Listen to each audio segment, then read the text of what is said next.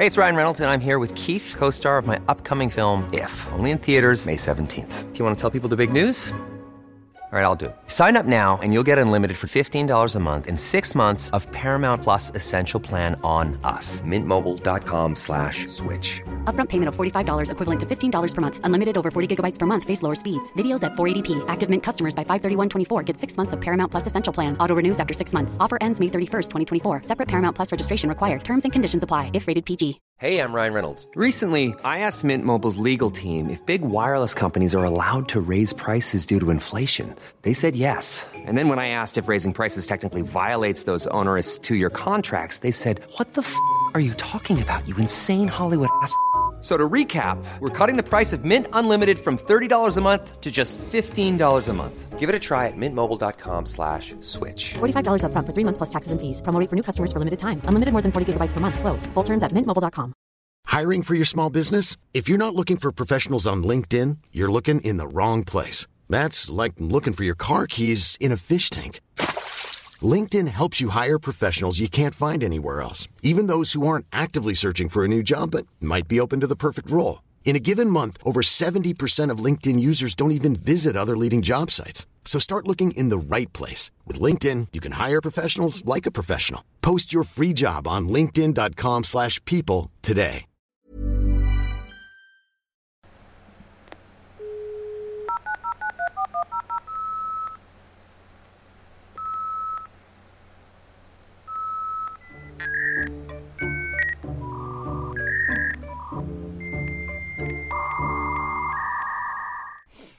Are we recording? Yeah. Nice. Let's Welcome. let's record. This is good. This is gonna be a little bit different, guys.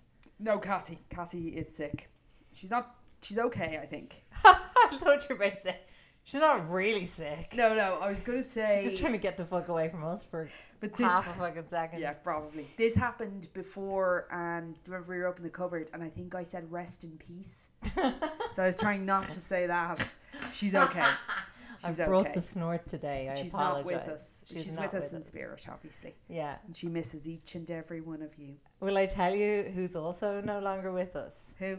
this like 65 year old granny who um, died and one of the emergency services team was caught stealing like 50 quid from her Her dead body's corpse. not from the corpse not quite that bad from just the old dresser in her bedroom You just, see, just grannies. spotted it and pocketed it Oh, people are very flahoolic with the way they leave cash around the place. but also I would do the same. what granny's installing cctv in their own bedroom Good point. How was this caught? I know. It's, it appears to be some kind of CCTV footage. So- I watched the footage. It's like videoed from the top corner of, of the bedroom. And So too lad- far away for an OnlyFans. Yeah, yeah. Unless she enjoys a kind of a. From a distance, OnlyFans. Yeah, yeah. Like a kind of a voyeur pervert kind of CCTV situation. porn. Yes, it is. And the guy who stole, like, I don't know why this makes it even less forgivable, but the guy who did the stealing was an older gentleman himself. Like, not, I would nearly, you know, if it was like somebody who's new to working the emergency services and he's young and, oh, just, you know, his frontal, like Leo's girlfriend's, his frontal cortex, Cortex isn't not formed developed. yet. That is, it's. Li- I. It feels like a setup.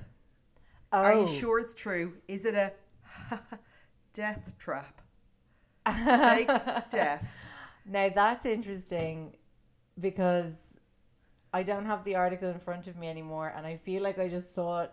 It just popped up, and then I, you know, shut up. Okay, sorry. I, as I'm pretty sure it's there, happened. I'm pretty sure it's happened. Okay, hang on. Let's get some fact Because checking. I reckon there are things called like Stealing. nan cams. Nancam. because I was there at my own grand today, and I, if it was Excuse me. hundred percent true, was it Here the we go. Guardian? Yeah, this is bad now. Oh no! Uh, she was 94, wow, and like, sixty-five. here we go. Do you want to see the footage? Yeah. Oh, it is an Ann cam. Oh, sorry, it's a of living room. He's literally rummaging through stuff there, so he's not just sliding a fifty off. He's moving shit around, looks at the value, puts it in his pocket. That little gimp. I mean, he is so fresh off the job he's doing. He's still dickhead. wearing the latex job. What an absolute gloves. gunt, I would say. Can I also point He's, out? he looks at the camera, Soph. No, does he? Sort of. No, I don't think he's looking at the camera. Oh dear. Now, He's in can- trouble, is he? There's also some seriously weird seating arrangement placement over here. What we have is a two-seater and two armchairs in a line together. For her mates to watch telly together. Very strange. Look, God be blessed. Okay, well, he's having a joint creep of the week then. Because I've got a whopper today. And it's a really sad creep of the week. G- Oh, Take a guess who it is. Is it the 26-year-old East London con artist who scammed 10 million out of pensioners around the world? No, it's the Dalai Lama. Oh no. So he did something so odd. Now, keep in your mind here that the Dalai Lama is an 87 year old gentleman. Gotcha. So it's hard to say where confusion might come into this. So footage was captured, and it's a very unsettling interaction between a boy of the age of about seven and this spiritual leader. And he, will I show you the, vi- the footage? I think you better. Right, I'm going to spin it around at just the right time. So we've got the Dalai Lama and this lovely little boy. And the Dalai Lama kiss, sticks his tongue out, and what you can't hear on the video is that he asked the little boy to suck it. Okay. so they oh are God. in a to, he, so they are at a charity event. They're in the Dalai Lama's temple in India, and the, in the video, the little boy asks the Dalai Lama, "Can I hug you?" To which he responds, "Okay, come," going, "Come here to me." Then the spiritual leader first asks the boy to kiss him on the cheek, pointing on his cheek, before pointing then to his lips. And the boy mm-hmm. kisses him on the lips. Now the boy looks like he does not want, like he came for a hug, and mm. now it's escalated. Mm. Then he holds the boy's face, and as they briefly do a kiss on the lips, mm. then they press their foreheads together. And just as the little boy goes to pull away, the Dalai Lama says, "And suck my tongue." Prom- Definitely says that. prompting him to slowly inch forward towards the 87 year old's outstretched tongue. Whole thing video, high definition. And uh, we know that there was obviously a, a, a tittering and laughter from the crowd, No. but no one's quite sure. People agree, we all agree this is not okay. No. So um, fans went as fans, followers, or whatever you call them, uh, were utterly shocked to see this display and tweeted their shock, which prompted the Dalai Lama's Twitter account to issue a public apology. Yeah. He says, or one of his guys says, One of his publicists says. a video clip has been circulating that shows a recent meeting with a young boy asked when a young boy asked His Holiness the Dalai Lama if he could give him a hug.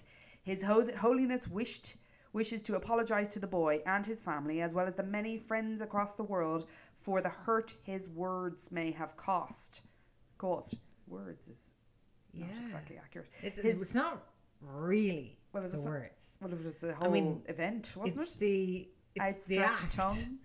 Then the words. He's got good length on it. Is the only thing I would say about that. the tongue covered quite a kind of a I would- vast gap. As a short Tongued person. tongued individual, I'm impressed. Anyway, he, he finishes His Holiness often teases people he meets in an innocent and playful way, even in public and before cameras. He regrets the incident deeply. Just a little fluff up there, I would say, on the oh. Dalai Lama's part. Not to take anything from him. Again, 87 years old. It's a long time to live. Do things get blurry at the end? Probably. Well, things could be blurry. Well, things my could old- be very blurry. I tell you, but I was with my own grandmother there today, and she's 87. did she invite you to suck any She appendages? fucking did not. Good. She absolutely did not. She made me a nice coffee and fed my children. That's nice. So, uh, like, not hashtag not all elderly. I mean, at 87, making coffee and dinner. Yeah, she's driving around so which is Jesus. questionable. I, I would At say 87, all my grandparents were dead.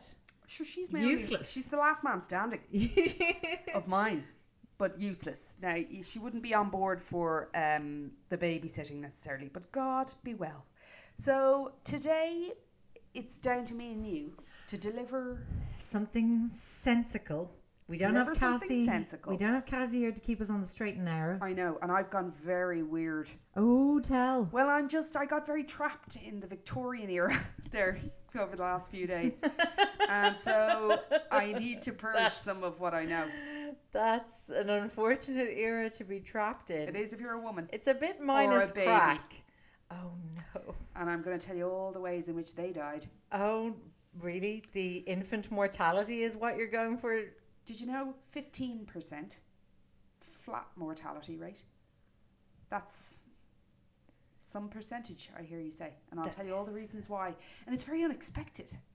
And it's all just like, all just trying to be cool and groovy. And keeping up with the Joneses is what those Victorians were doing. Anyway, I'll tell you when it's my time. all I'm saying is, it's coming out one way or the other. I'm Keeping gonna up with you. the Joneses is what they're all. I'm telling you. Oh, so good. The that was such Revolution. complete and utter word salad. Ki- like who's your man eight simple rules i'm the Oh yeah, he's Jordan Peterson. jordan peterson of the victorian era i've come coming to you with a garbage bag full of nonsense okay, so it's been um, a minute since I've told a Columbine story, you are fucking shitting me and we're we're, we're in. It is the season. It's April. okay is that that's when it all went down It happened. That's when it all went down. often after these stories i need a, like a day or two to fully let it pass through my system I know. I mean, I feel repentant every time I do this. And I have no excuse except that I gather them inside me and need to put them inside you. i appreciate that that is a, a need So, patrons are the ones who are being most um, shat upon here because they had their most recent Columbine story. Um, I would call just it- under two weeks ago. yes waterboarding Yes. Yeah. Whereas main feed hasn't had a Columbine story for a hot minute. all right And yeah, so What do we I'm have afraid today? I'm doing that. So are we To going? you. Okay, are we going to pick an ind? What is what? Are, which angle are we coming in from? I've got a survivor. Excellent. Yeah. I've got an amazing survival story. Okay. Um which is a nice um a nice reversal. The last story for non patrons we told was um the unlikely and incorrect martyr of Columbine. Bit of a Christian blunder. Um, incorrect martyr of Columbine Cassie. God love her. Yeah, I know. Through no fault of her own. No fault of her own. No, no, no, no. She didn't do a thing wrong. Okay, so patrons, hello, Buckle in, buckle in. or maybe your seatbelt is still on from the last Possibly, experience. possibly still swallowing back the nausea from the last time we were in the library in Columbine Oh on the God, 20th of April in 1999. We're in. So you want me to do this, and then you can, I mean, pepper. cheer us up with infant mortality? Yeah, yeah. I think it is cheery. A lot. Enough time has passed. Imagine this is how low I'm bringing us. That infant mortality is going to be the palate cleanser at the end of the ep. Is there a phrase, a saying that's like misery Loves company. to comedy?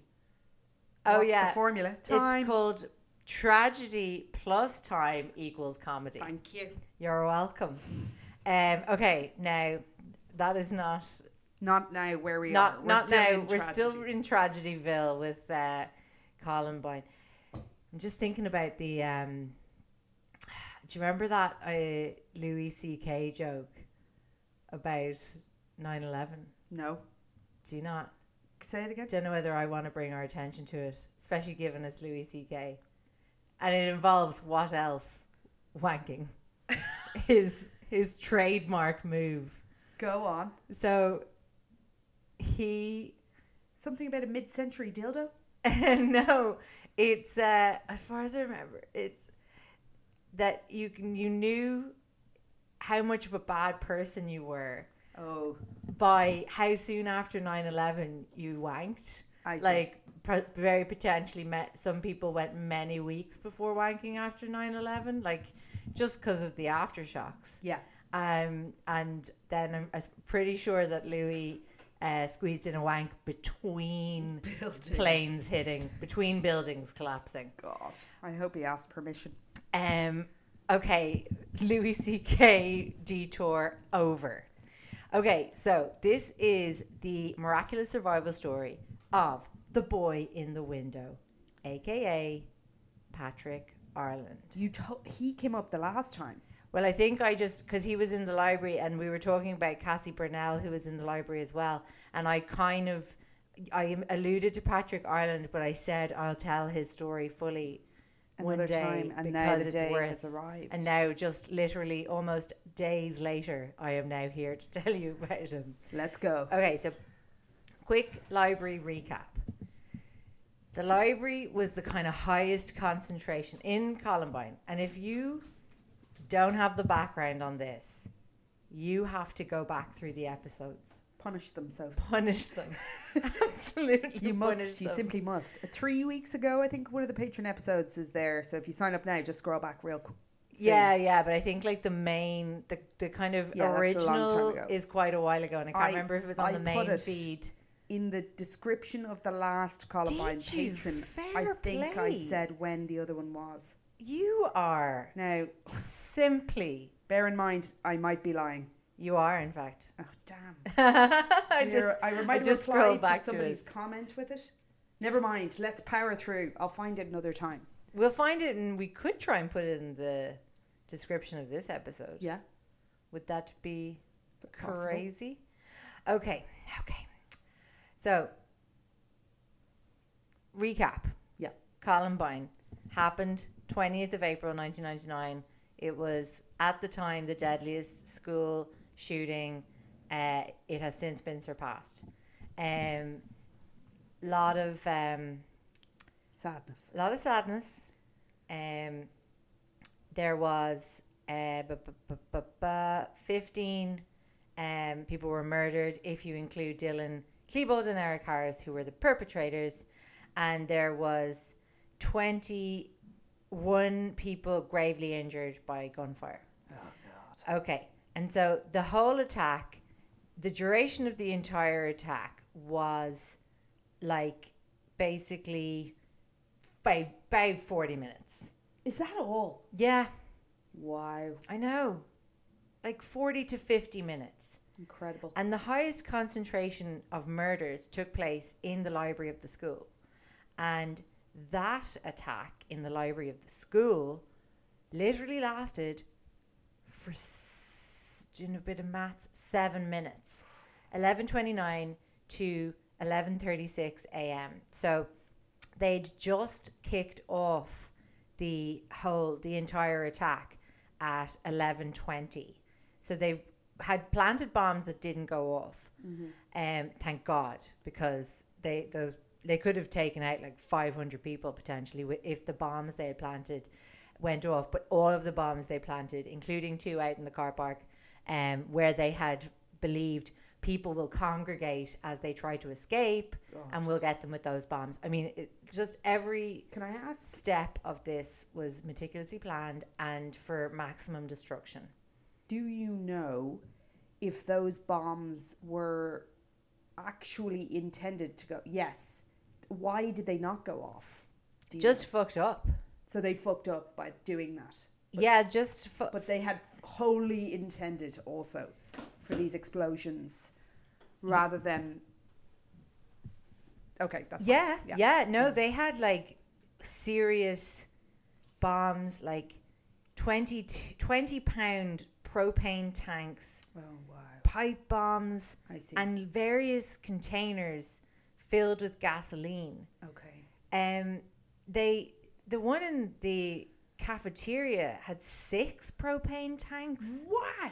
and Huge premeditation. yeah, and there was before they got to the station, they uh, bought another propane tank, and they had attached pipe bombs and gasoline canisters. Like they really were Going not it. not phoning it in with the bombs. Um, but um, it was uh, thankfully did not get up.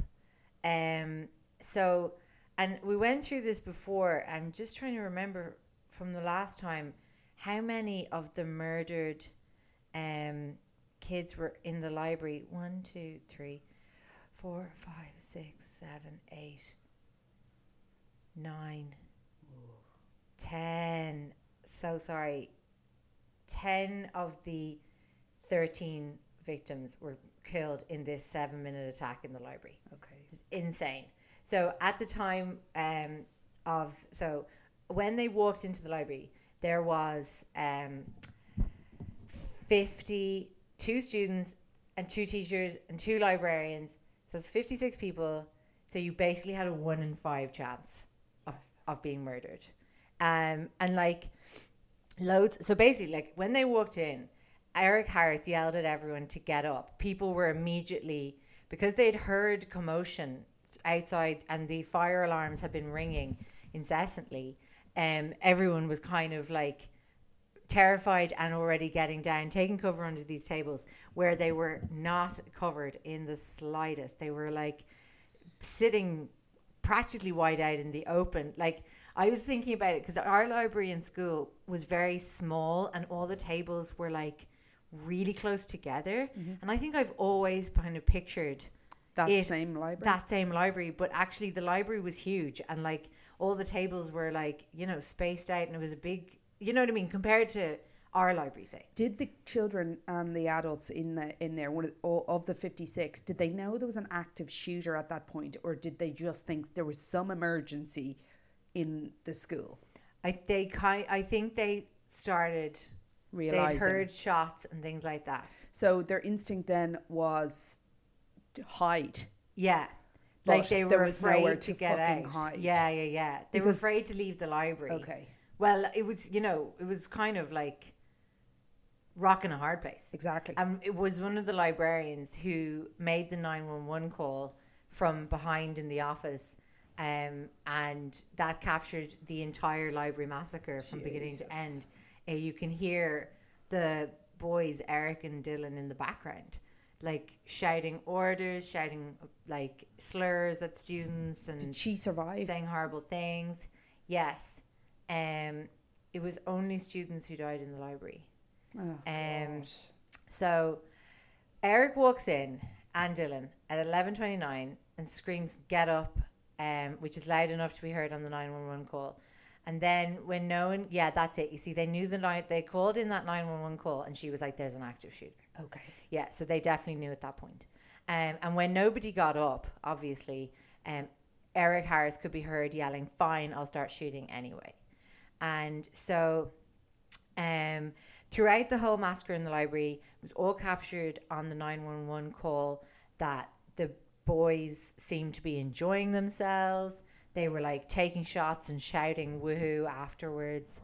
Um, they were saying things like anybody with a white hat, which uh, sporting students, students on sports teams wore in Columbine, or a sports emblem on their jumpers is dead. So they were like, oh, we're targeting, you know, jocks essentially in shorthand, parlance of the times, jocks. Um, lots of the students tried to hide that they were wearing hats.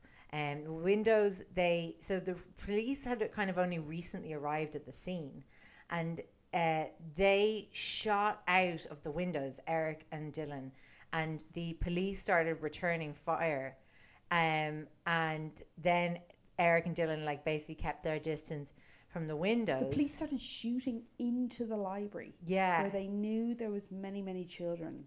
Well, sorry, the Eric and Dylan shot first. Uh, Oh, they shot out the windows, like the, as in they blasted through the windows So the and the police, windows seeing broke. them at the windows, tried to take them out. Tried to, yeah, um, and Because they were completely dressed in. I mean, there's no question they were. They were active shooters, Yeah. but they were like fucking draped in ammo, Yeah. and carrying huge weapons, Massive guns. sawn off shotguns and um, things like that. And so basically, um, at one point, Dylan um, started shooting at this table nearby, near the windows. And he injured these three boys who were sitting underneath it. They were all friends. Obviously, they'd been sitting in the library together. There's a boy called Patrick, Patrick Ireland, another boy called Daniel, and another guy called Makai. And so basically, um, the chaos was just like raining. Like there was just like continual shooting basically going on and children being killed and injured. Um, with also Eric and Dylan taunting them all the way through. Um, Eric told one girl who he had just shot in the shoulder and severed a major artery to quit her bitching when she, you know, obviously started gasping in pain.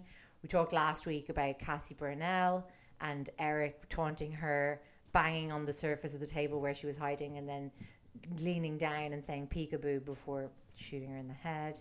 Fucking, it was chaos and horrible, just relentless horror.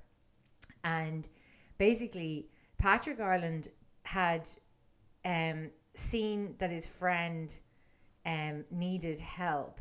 He'd been wounded in the knee and he leaned out to try and help his friend. And that's when Dylan Klebold um, shot him. He'd already been shot once in the foot, but this time he got shot twice in the head.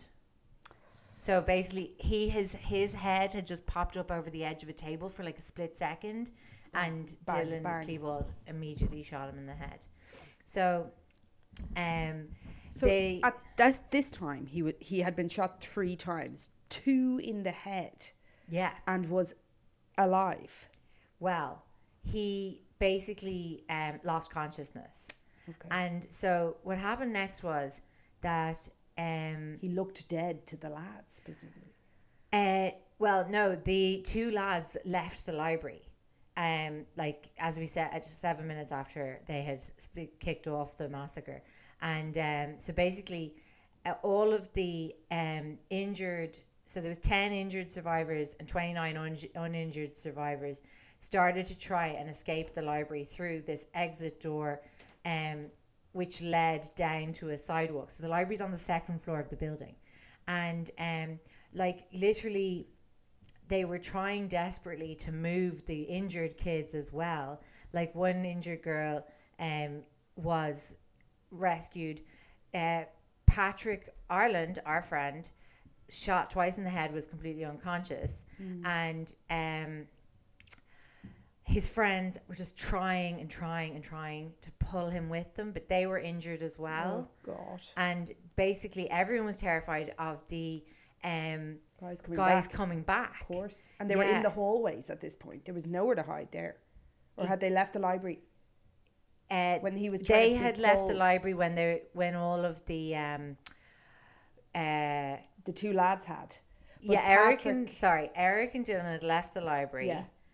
Uh, se- like uh, seven minutes after they'd entered, and then all of the like thirty odd people who were still alive and breathing, ten of whom were really injured, started to evacuate. Okay. but they couldn't evacuate um all of the like really gravely injured ones and like like I said his two friends Patrick Ireland's two friends tried desperately to move him they were trying he was drifting in and out of consciousness. And basically all the kids it was chaos. They were running for their lives. And his friends were trying to drag his limp body but they were too injured. And everyone was terrified that the killers were going to come back. And um so they left him. And also to be fair like i mean apart from just the sheer chaos and trauma that they were experiencing they were looking at their friend who was shot twice in the head. So like They mm. thought he was a lost cause. He might also be dead at this point. Yeah. As far as they were concerned. yeah like basically there was what there was all these wood splinters torn from the top of the table that the gun had passed through like kind of the gun had kind of skimmed the edge of the table and like embedded all of these wood splinters into the top of his head Okay. where the bullet had skimmed and then basically a second bullet had burrowed six inches into his brain Wow. And he was alive. so But unconscious. Yeah. Basically, bits of his optical center were like immediately destroyed, and most of his language capacity was completely fucked. He, like, started passing in and out of consciousness, as I said, and he was ev- all of his neural pathways, like, some of them have been severed, like six inches into the middle of your head. Like, that is right in the center of your brain, esse- essentially. His perception was so fucked up that he couldn't tell that when he was speaking, it was complete gibberish. Um, so, and he was shot uh, so above his eyebrow on the left side, and that controls the right side of the body. So immediately, his entire right hand side was completely slack, and he was completely paralyzed. And that's why they couldn't get Yeah. him going. Yeah, couldn't get him going. And again, I do think you're looking at your friend who is shot in the head, and you just think, I guess that's probably it. But both his friends also injured. So, oh yeah, Yeah, completely. But he himself was conscious, couldn't speak. But when he did float back into consciousness, was thinking, "I'm a goner here." even no like i think right after i mean the aftermath he wasn't forming Those types those of kind thoughts. of thoughts like he the thing with the type of injury that he had that seemed to emerge was that like he couldn't grasp immediate events that had just happened Okay. he only had this sense that something awful had happened and he needed to survive, get the so fuck he out was of there. lying there when uh, Eric and Dylan came back into the library uh, about 25 minutes later. And by now, the whole library was deserted Oh, except for except the for dead. the dead. And Patrick Ireland, who probably this saved his life, he was unconscious when they came back in. So probably looked dead. Hmm. And um, there was another girl called Lisa Kreutz in there as well. And um, they got back into the library. They shot out the library windows again at police. Police returned fire, but nobody was um, murdered. And by ten past twelve, they Eric and Dylan had um, killed themselves. So meanwhile, in this like school, this elementary school, national school, kind of nearby called Leewood, they had already set up this kind of like check-in system where parents and children could go and try and find them sell each other at a safe distance. at a safe distance Columbine. exactly and like there were sign-in sheets and parents searching for their kids everywhere and like kathy ireland is patrick's mother and like the more and more kids came in that were, were being reunited with their parents the kind of more their chances of their own son being okay were dropping So Unimaginable. unimaginable and like basically the thing is that the evacuation was chaotic because word wasn't out that Eric and Dylan were dead. And of course, sure. Who was going to report that? Didn't Well, they kill nobody in the library. in the in the canteen? No, they killed themselves in the library. Oh, but there was no one there. No, just Patrick and this other girl, Lisa, and both neither of them. Like Lisa, I think testified later that she'd heard them shout one, two, three before they shot. Okay. But then, like. th- That was reported in a newspaper, and she later said she had never spoken to that All right, newspaper. So okay. there's like very conflicted accounts of what had happened. But basically, the SWAT teams and everyone outside had to uh, essentially treat it like there was still an active shooter in the school. They didn't even know how many shooters there were because kids who were coming out completely hysterical and traumatized were already No, either. no, exactly. And already um, there was like this kind of mythology everywhere. kind of growing that, you know, about like the trench coat mafia Mm-hmm. um, and like that they were, that the kids had been, that Eric and Dylan had been bullied, which was kind of erroneously reported. Um, like it was kind of described as like for the night for like there was kind of 90 minutes of chaos and the killers basically seemed to be everywhere in the school and they'd managed to like they had started to lead survivors out of the school and there's lots of footage of them running out with their hands covering their heads which is just so tragic because that wouldn't have helped them if they were shot at. And part of the shootings did begin outside the school. So it was very possible that at any moment the kids uh, eric and dylan could reappear and shoot out at the survivors who were fleeing. And then basically um you know the killers were dead around 12 but between 1 and 2 half 2 there was still this sense that it was unfolding like because the SWAT teams hadn't gone in yet, Mm-hmm.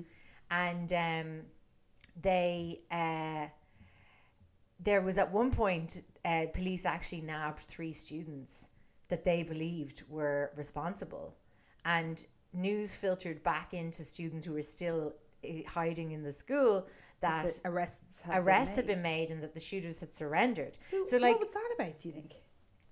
well, you see, in the school they had uh, televisions.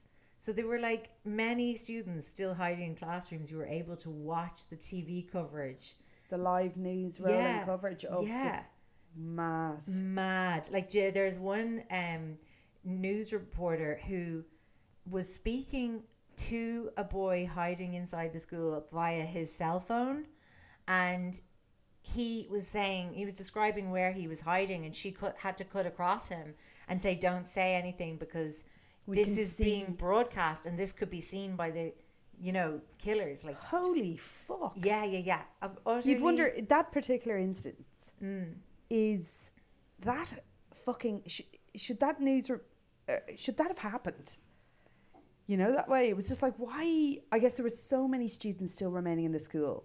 You know the police were obviously there already, Yeah. but why the fuck was a news reporter allowed to kind of make contact with a live? Although there's nothing to st- stop it being allowed, but it just is like Yeah, like uh, I- surely that that whole that should never have happened or never be the case. I know it's also weird to imagine how they managed to um actually find the number for the media. Like they could have been trying to ring 911 and Yeah. potentially not getting through. Or were they getting calls from the media who were picking up mobile numbers from the kids who were out? I mean, that's possible. That is And very then possible. Do you c- remember that when we were in school and there was an anthrax scare? Of course. Somebody in the school rang like was it Gerry Ryan's TV uh, radio show? Somebody in some of the one of the classrooms was it one was it Evan or Scott Gray? It was one of the Was lads. somebody from our year? I don't know, but anyway, they were live on the radio. Yeah, like so we were in school. There was an Hey, I'm Ryan Reynolds. At Mint Mobile, we like to do the opposite of what Big Wireless does. They charge you a lot, we charge you a little. So naturally, when they announced they'd be raising their prices due to inflation, we decided to deflate our prices due to not hating you. That's right. We're cutting the price of Mint Unlimited from $30 a month to just $15 a month. Give it a try at mintmobile.com slash switch. $45 upfront for three months plus taxes and fees. Promo for new customers for limited time. Unlimited more than 40 gigabytes per month. Slows. Full terms at mintmobile.com. If you thought the only way to get a more defined jawline with natural looking results was through surgery, think again. Juvederm Volux XC is a non surgical injectable gel filler that improves moderate to severe loss of jawline definition and can help you achieve natural looking results with little downtime. Even better, this improved definition lasts up to one year with optimal treatment. No maintenance required. Improve jawline definition for a smooth, sculpted look with Juvederm Volux XC. For important safety information and to find a licensed specialist, visit juvederm.com. That's J U V E D E R M.com. Not for people with severe allergic reactions, allergies to lidocaine, or the proteins used in Juvederm. Common side effects include injection site redness, swelling, pain, tenderness, firmness, lumps, bumps, bruising, discoloration, or itching. There's a risk of unintentional injection into a blood vessel, which can cause vision abnormalities, blindness, stroke, temporary scabs, or scarring. Talk to a licensed specialist to find out if it's right for you. an anthrax scare, so somebody mailed um Powder. something like what was innocuous. Yeah. and we were all evacuated and. Hazmat guys showed up. Yeah, yeah, and so that's it. Somebody got into so much fucking trouble for ringing RTÉ radio. Yeah. Um. So yeah, it could have been stuff like that. Uh, um. So, like, what's really tragic is that there was such a delay in SWAT teams going in. Like, there was something like a ninety-minute delay All those before the first SWAT teams went in. That, um, like, for example, the teacher who was murdered in the massacre t- bled out. Oh, for And, God's sake. Like Could you have been really, saved, really may have not. Do you know what I mean? yeah. There was also like at one point uh, they could see inside one of the windows this big whiteboard that somebody had written one bleeding to oh death my on. God. I mean, and wheeled it over to the window to try and communicate. Oh my god. Yeah. Was that the person themselves bleeding to death that wrote that? They couldn't decipher whether it said I bleeding out or one bleeding out. So I can't remember. But basically, meanwhile, inside the library, Patrick woke up having been shot in the head. So he's he had this strong sense of needing to get the fuck out of where he was, but could not remember what had just happened. And he started Could he see around him? well, yeah, but his perception was so fucked up. So he basically his vision was really fucky and he had one whole part of his vision was completely blank. Okay. But what was happening was it was actually blood pouring from his head wound down Blinding over him. his eye and he had no perception that that He couldn't feel it. So his ho- that was left hand side of his body. So he couldn't yeah so- raise his arm to wipe it away. Oh, completely. Like he started trying to crawl, but half his body was completely paralyzed. He couldn't even crawl, never mind stand. And so he, with his left hand, started trying to drag himself forward. But each forward drag took so much out of him that his brain rest. just gave out Oh God. um, he came in and out of consciousness, and each time he regained consciousness, he just had this drive to get to reaching the light.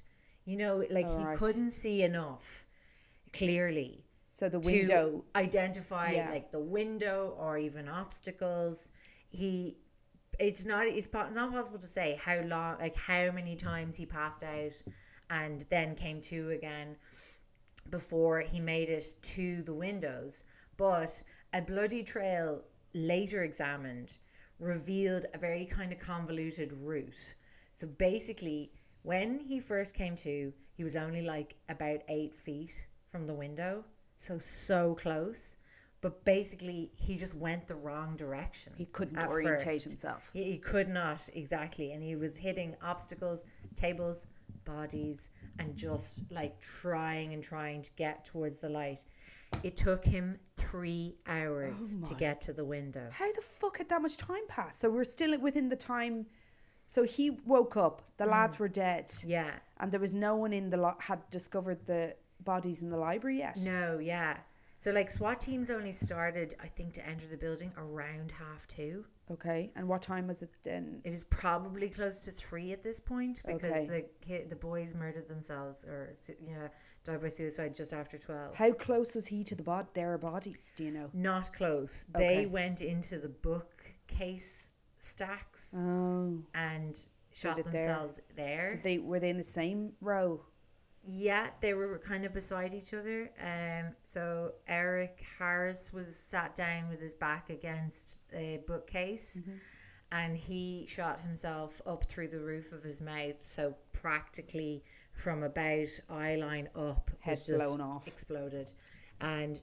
Dylan was kind of about maybe looks looks from the photographs to be about four feet away on his was on his knees, shot himself in the temple with a sawn of, sawn of shotgun. More and explosive. he uh, collapsed forward. Okay. Um, less explosive, actually. Incredibly. Like his head was more or less intact compared with Eric Harris's. Do you and there's one thing, Yeah. so there was one photograph taken of them and published. Um, so I unfortunately contain that image inside my brain. But basically, from that photograph, Dylan Klebold had fallen forward kind of and managed to cover his own weapon. So there was this theory for a while that Eric Harris had murdered him and then murdered himself, but that was disproven.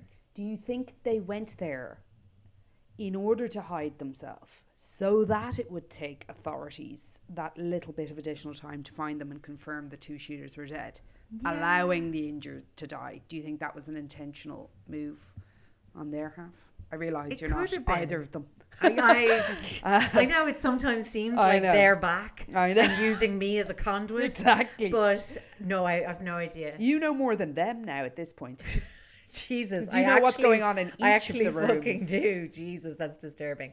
So it took Patrick Ireland three hours to get to the window, Mm. just dragging himself by one arm forward, lose What was consciousness. plan at the wi- he didn't even- forward. he was He trying was to get away. he just away. the the voice in his head was like, "You need to get out, get out, get out, get out." He had no idea what really had happened, even, and so he managed to pull himself up a- at the window when he finally got there, and there, there the window was like the whole frame of it was covered in jagged glass. Yeah. So he had this kind of like he managed to kind of slump himself slightly leaning against the frame and like pick away some of the glass. Okay. And then so basically he was spotted in the window by a SWAT team member who was riding in a media helicopter. I think that's some of the irony is that like there was media there was more media at the scene than law enforcement at some point. with better equipment. Yeah, practically. And um, so they immediately alerted the SWAT team on the ground. There's someone in the window of the library. Um, they could just see that he was moving really strangely And covered in blood. covered in blood.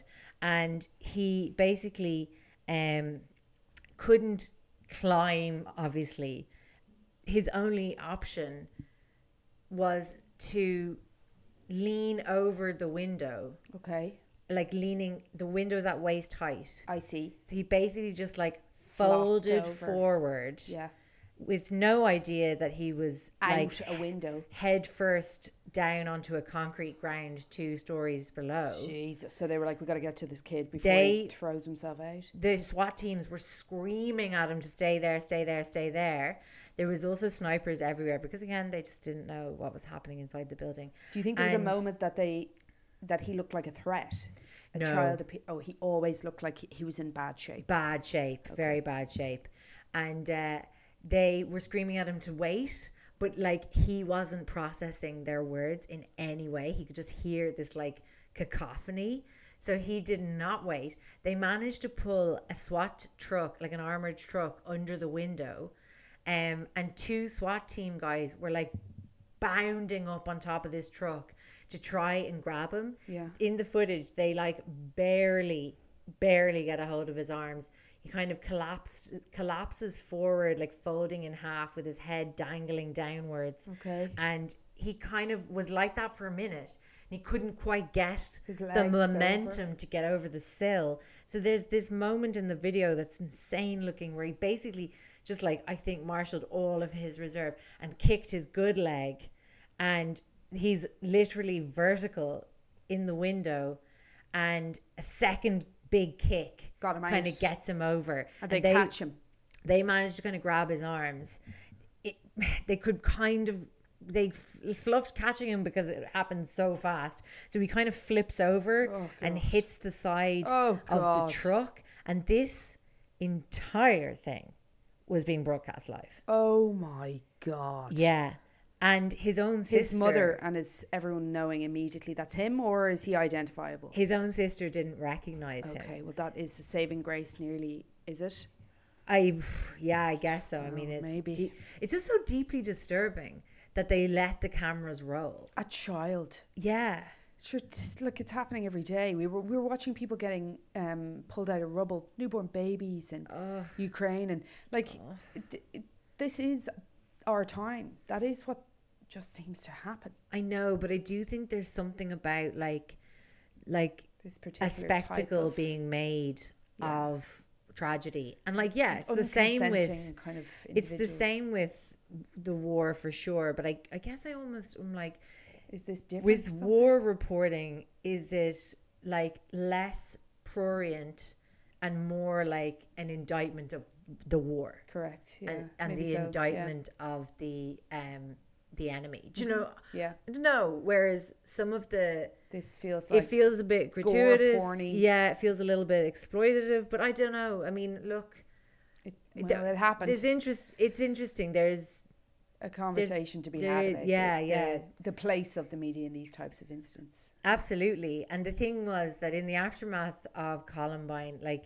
the media was like voracious in their appetite for stories. Mm. Like there was kind of two um, Denver newspapers that over from April 20th on into like August of that year, so over like five months, were running between them 10 stories a day about Columbine. And like they was that- now, I am aware Yeah, now that I am sitting here. Well, no, this is the story of a victim. I think this is the difference. I would hazard a guess there that of those 10 stories, a large percentage were murder focused. but also yeah and kind of the question of why and Yeah. also a lot of stories about the Jefferson County Sheriff's Office, Sheriff's Office, Sheriff's Office not being transparent with evidence and things like that. Hmm. Um, What a, is that a separate story? could take you down another Alright. warren of uh, the basement tapes, which are long tapes that Eric and Dylan shot of themselves leading up to the attack.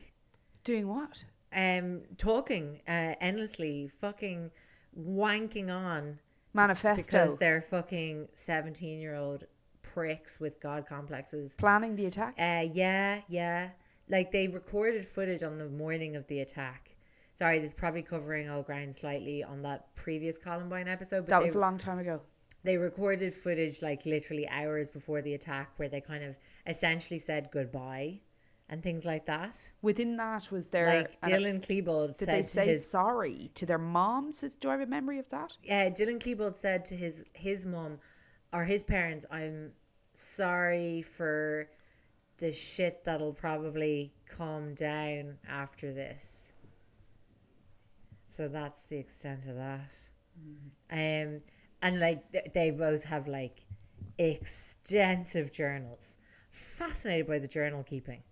Did you keep a diary as a teenager? Not you I did. I remember trying to read yours once. I didn't do I wasn't that Much. no D- day to day. if I if I did, it was probably like a week long whim.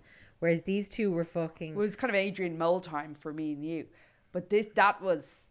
This is so. Can I ask another question just quickly on them for a minute? Mm. Within to your knowledge and their journals, mm. did they work side by side, or had they had their sort of brains meshed into one individual at the, at the, at that point, or were there breakaways?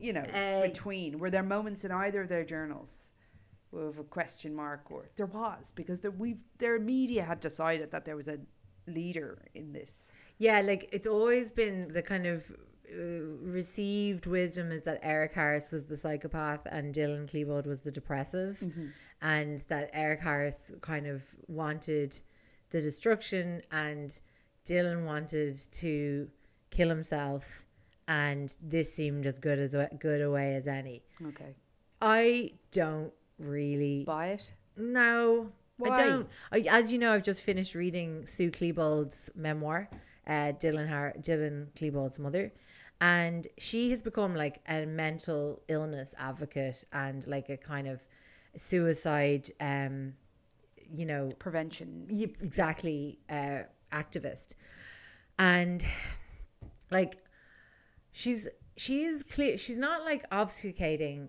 in her memoir or you know making excuses but i do think that that whole narrative of like eric harris being the psychopath dylan klebold being the depressive is kind of just passing the buck and i think it's just downplaying and minimizing like how much rage and and and and just badness that anyone would have to be have in them to participate Okay. even if you're not the driver like er, at any moment in the like they were planning it for like a good year What age were they?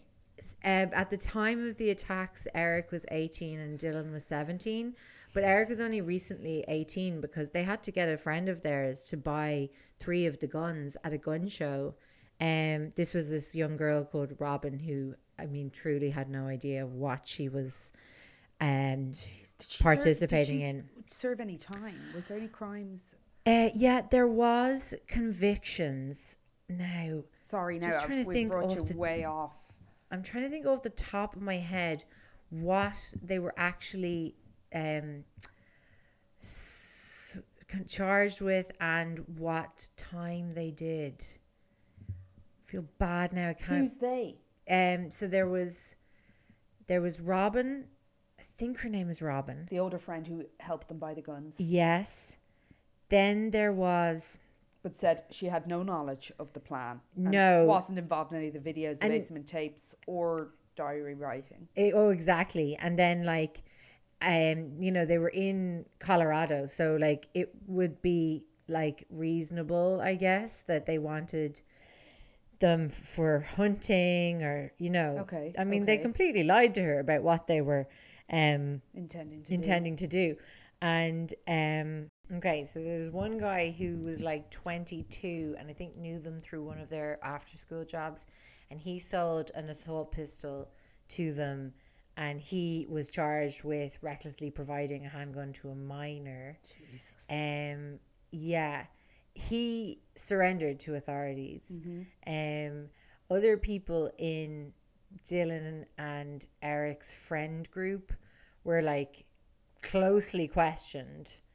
Um, they didn't um, get arrested, and there was no sense that they uh, knew anything of the attack. Okay. but like if you sort of started to piece together different sort of uh, claims made by them. There was a picture of like you know they some of them knew about the pipe bombs some of them knew do you know the way about the shooting um fucking target practice and things like that Yeah, they weren't entirely secretive, obviously. Uh, partially. I no, I think none of them knew the plan. I can imagine all. them sort of making jokes and But they- saying random things. And Yeah. like their friends and people around them wouldn't have any necessarily reason to think what they were saying was And also, teenage boys just talk so much crap. Yeah. Um. Now there was like a website that Eric Harris made, um, about a year before the attacks, where he like threatened another um student called Brooks Brown. So like that was open, um, visible to the public, and um, somebody told Brooks Brown about this website, and he was understandably really scared and really freaked out. And then, so his parents alerted authorities to the website, but the authorities just really dropped the ball and didn't. follow up. No, isn't that crazy? Also, I guess the idea of a website had a totally different connotation, uh, ha- has one now than it did back then. Yeah, Uh, like we're talking a really basic. because now all we see are people taking their plans and ideas from the internet out into the open world and Over and over over and and over over and over again. Whereas back then, the internet was like, what is it? Is it an online Book. journal? Yeah. I don't know. Yeah, like I guess that it was less common for people to, well, as you said, have any real understanding of it. Yeah. And then there was also the fact that Eric and Dylan were arrested the summer before the um, shootings for breaking into a van. And then, like, basically, as a part of um, them not being charged, um, th- which would have been a felony, they're like put into this program called Diversion, which was like c- sort of a mixture of kind of Juvie. sort of community service, sort of s- counseling, and um, like Light. they were both so well behaved and you know uh, deceived the counselors um, that they were released from the program early and eric harris in particular was like like named as just like this model kid and before, when that and he's the one who's supposedly the psychopath you know able to you know put up any kind of mask And when that happened Mm. and they were punished for that act, it, this is all during their planning time. Yeah. Yeah, totally. Like um they were ordered to pay back some money to the owner of the van and like there's definitely in one of their journals like bitching and whinging about having to pay back some money because they were spending their money on amassing an arsenal of weaponry. Fucking hell. Yeah, like they were there working in their little pizza cafe. Where was the where was all this stuff? Um, I think it's so. Eric Harris's parents have never spoken publicly, Interesting. but it seems like it probably was his house because um the Klebolds, who have been more outspoken, and obviously Sue read wrote that book, describe sometimes searching their son's room because they had an older son called Byron who had kind of had like trouble with drugs and things like that. and so they were on the qui vive a bit more. Right. I think they were, but but, but because uh, they, I mean, yeah, the police searched their rooms and found things, but I think they found more things like makings of bomb and stuff like that in Eric Harris's house. So uh, basically, as I said, they were watching this live on television. Patrick Ireland flopping out of uh, the second story window, and um, so the his parents were still over in the elementary school with no idea where their son was and uh, only that they asked a neighbor to go back to their house and check their answering machine um, they would still they basically spent like four to five hours in in terror Yeah. absolute terror and the neighbor found just dozens of messages from themselves saying patrick patrick if you get home please call us blah, blah, blah, you know Mm-hmm. and then finally one from a hospital hospital saying we have your son please call Oh my God. yeah, and part of the problem when they um took Patrick to the hospital in the ambulance, they got the name wrong initially because he couldn't say his own name properly. So they fi- he had like been trying and trying and trying to say his name, and it came out as Rick Ireland. So they thought they had this kid called Rick Ireland for mm-hmm. ages, and so basically. That he went straight into surgery. The surgery was supposed to last an hour. It lasted three hours. They cleared lots of the kind of debris that was in his skull, but they couldn't dig in deep enough to actually get the bullet. The bullet was going to stay in his brain for life. Wow. They'd no idea what they were even going to be able to achieve because brain cells don't regenerate. That's right. And though sometimes they can re- reform pathways. Connections, yeah. Um, and so incredibly, he came uh, to after the Surgery. surgery had no idea what had happened he was so confused he thought that he'd been shot in the er of the hospital Oh God. Um, love him. he couldn't like in his mind when he was making sentences it seemed sounded normal but when he replied it was Garbled. completely garbled Did he have sight? uh, yes.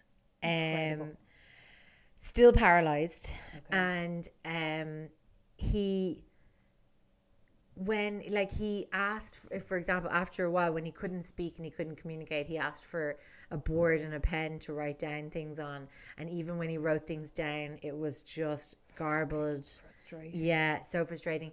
Then he finally did start to talk, but like the the words he was saying were like capital cities, and because apparently he'd been in studying capital cities right before the attack No began. way. His brain was His just going brain- back to that point. His brain had just like blocked latched the whole incident. Yes.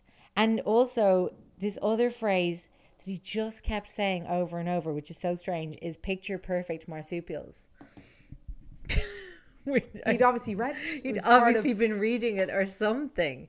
And um, so it was absolutely bananas. So the parents He- raced over. they- he gets out of. Yeah. He has no idea. Well, he also can't communicate. but we know now he doesn't know what happened. He doesn't know what happened. They're like, what is the prognosis here? Is he coming back? Yeah, they have no idea like what level of brain damage he's suffered, Mm-hmm. and obviously he's still paralyzed on his right side. But thank God he's alive.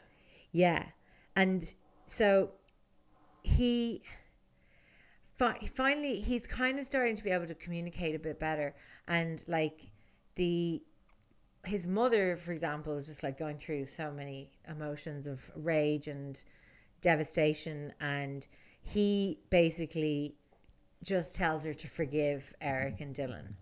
He's just like, I can't deal I have to move on. get myself better. Exactly. And if I'm angry, that's just going Wasted to wasted energy. Exactly. So this is a So kid who's like 17 years old. Spiraling. How did this fucking happen? How could this have happened? Of course. She's obviously in contact with all the children whose parents are dead now. yeah. So she's in an absolute hellstorm. Yeah. He's focused on getting through it and continuing to live and survive. Even the first week in hospital, he doesn't even know the magnitude of what's taken place. Like nobody guess no tells one's telling him. Yeah. Why would you? Yeah, Really? It's not until he gets a call. So he was in Spain, like before the spring before the attacks, like doing a kind of an exchange program, and the family that he stayed with calls to see if he's all right, and he's like how do they know? Oh my like god! Like he doesn't even realize that this is being broadcast around the world. And So then they're forced to tell him. yeah, Presumably, when the Yeah. Spanish oh, the Spanish exchange student parents are like, "Are you Are okay?" you okay? Yeah, and that's when he finds out one of his best friends was murdered. no. And Was it one um, of the two guys? Did the two guys who tried to drag him out survive? They did, yeah, Okay. yeah. I And mean, one of his best friends who was also in the library sitting with him. Um, was that was that friend in the library. I think that friend was in the library, um, and he, as I said, is just like so focused on getting better. Um, but and like really, the prognosis was so shit. Like they were basically like, if he talks again, Miracle. like miracle like because even though he was sort of starting to speak a bit his speech was so slow and so kind of fractured mm. and it would take him a long time to get single words out and things like that and they also just thought he probably won't walk again Okay. but nine weeks after being admitted he Nine walked out Weeks. yes on a crutch Holy fuck! So he regained feeling and control of his left hand side of his body. I mean, sh- truly Some by sheer will. Like he talks about how it felt to try and start getting some feeling back in his right leg. Like they wanted him to just, he wanted to walk. They were like, if you can even just twitch this leg, you are really doing well. But like He wouldn't settle. he, yeah. He pushed through. Well, he obviously he would did have the ability to. I mean, Mm. will of force. Force is, of force will. of will is strong. Yeah. But the fucking bottom line here, there needs to be the ability still, and it obviously did remain somewhere deep in his brain. He's an extraordinary guy because even before any of this happened, since he joined high school, he always said he wanted to be valedictorian. And valedictorian, like, is, is different in? America than it is here. Do you remember valedictorian in our school just made a speech at the end of school? I can't remember if they were head boy or a head girl or whether it was just somebody separate. Was it like the smartest person in the class? Well, no, like I don't think it has to be in Ireland, but in America, It does. It does. you have to have straight A's, and he was upset in school. In school, uh, sorry, in school, he was like basically just a grafter, like not one of those kind of really naturally smart people who just like kind of cruise into A's. He just was like obsessed with keeping he basically you need straight A's to become valed- mm. valedictorian and when he was in the hospital after the attack he was like obsessed obsessed obsessed with still achieving his goal of being valedictorian and he basically was like I don't have time for this. well, they couldn't fucking not give it well to him. true would have been really really shitty Do you know what? We see you, Patrick, but no. but look the grades dipped after the massacre you know what I mean? we couldn't help but notice. So no, he um he the school reopened like four months after the massacre. So what happened was it happened the the actual attacks happened on April twentieth. So the school just went into shutdown, and every single fucking person was in the midst of PTSD. so yeah, nobody was finishing that year. Okay. And so they reopened the school on the 16th of August. And like they had this whole game plan for reopening the school because they like so I- intermittently they had let some of the survivors back into the school. to process as part of a grieving process. Yeah, yeah, and also to just get their shit. Like loads of people just absolutely fucked it out of there without their possessions, Okay. things like their mobile phones and things like that. And also, you remember from the Cassie Bernall episode, that was when Craig Scott realized he had like fingered the wrong person for being the martyr. That's right. Um, that's a deep cut for the patrons. So. April, May, June, July. So we're f- only August, four months. only four months out. So they'd done some like reconstruction because obviously there was damage and things like that. They've mopped and, up the, the and in the that blood. meantime, the school had become a site for tourists.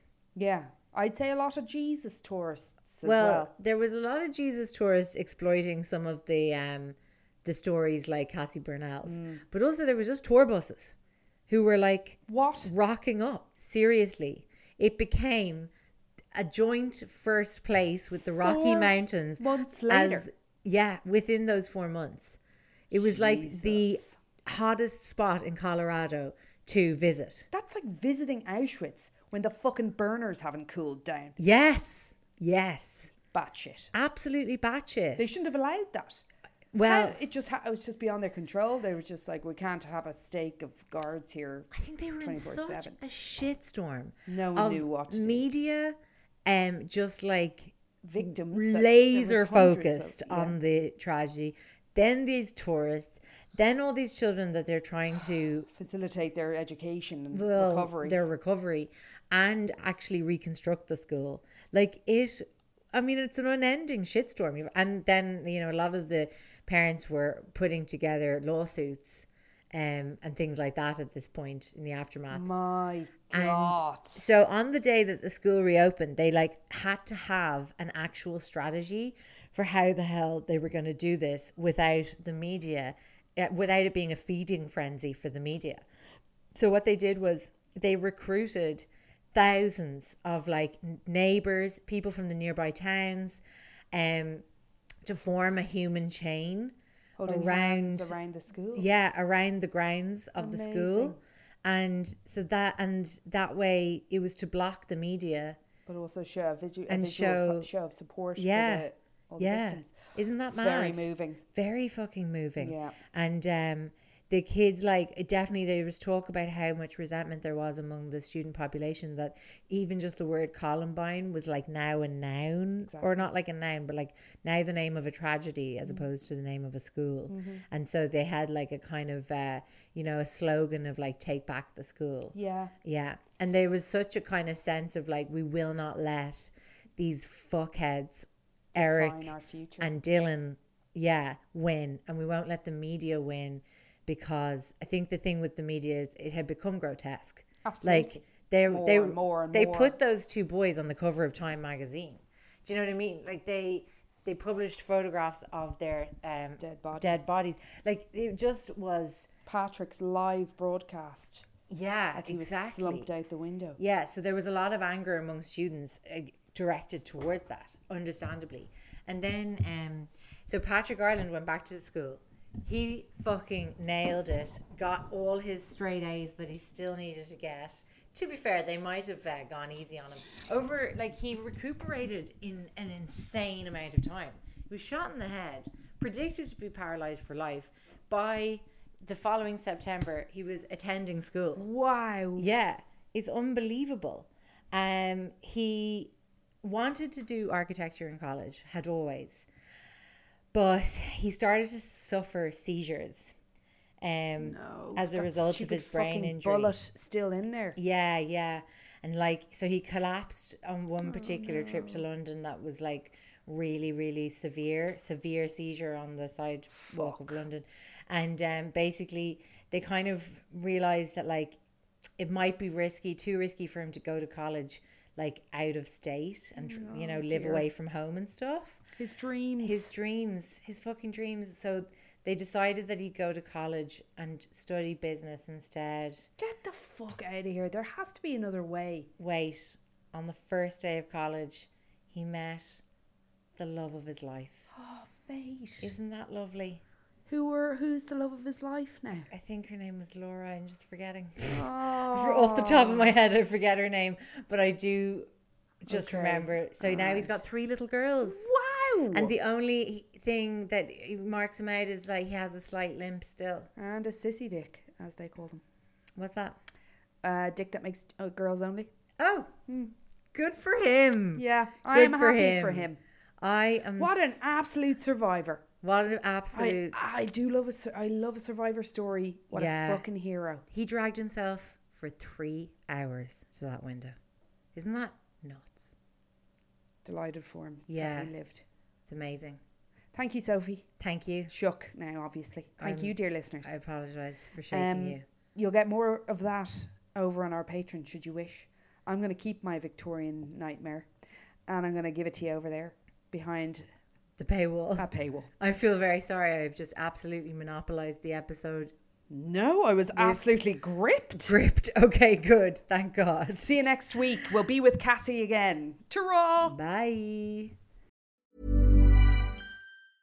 Want to get a chiseled look in the jawline? Sculpt and shape your jawline with added volume from Juvederm Volux XC. Juvederm Volux XC is an injectable gel specifically designed to be robust enough to improve moderate to severe loss of jawline definition. And it is the first and only hyaluronic acid filler approved for the jawline. Add volume to your jawline for a chiseled look with Juvederm Volux XC. For important safety information and to find a licensed specialist, visit juvederm.com.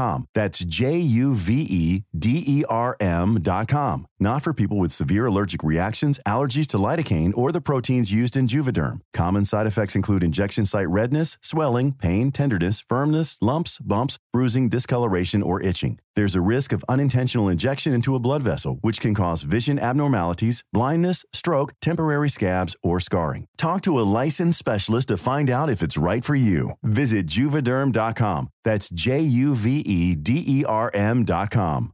Even when we're on a budget, we still deserve nice things.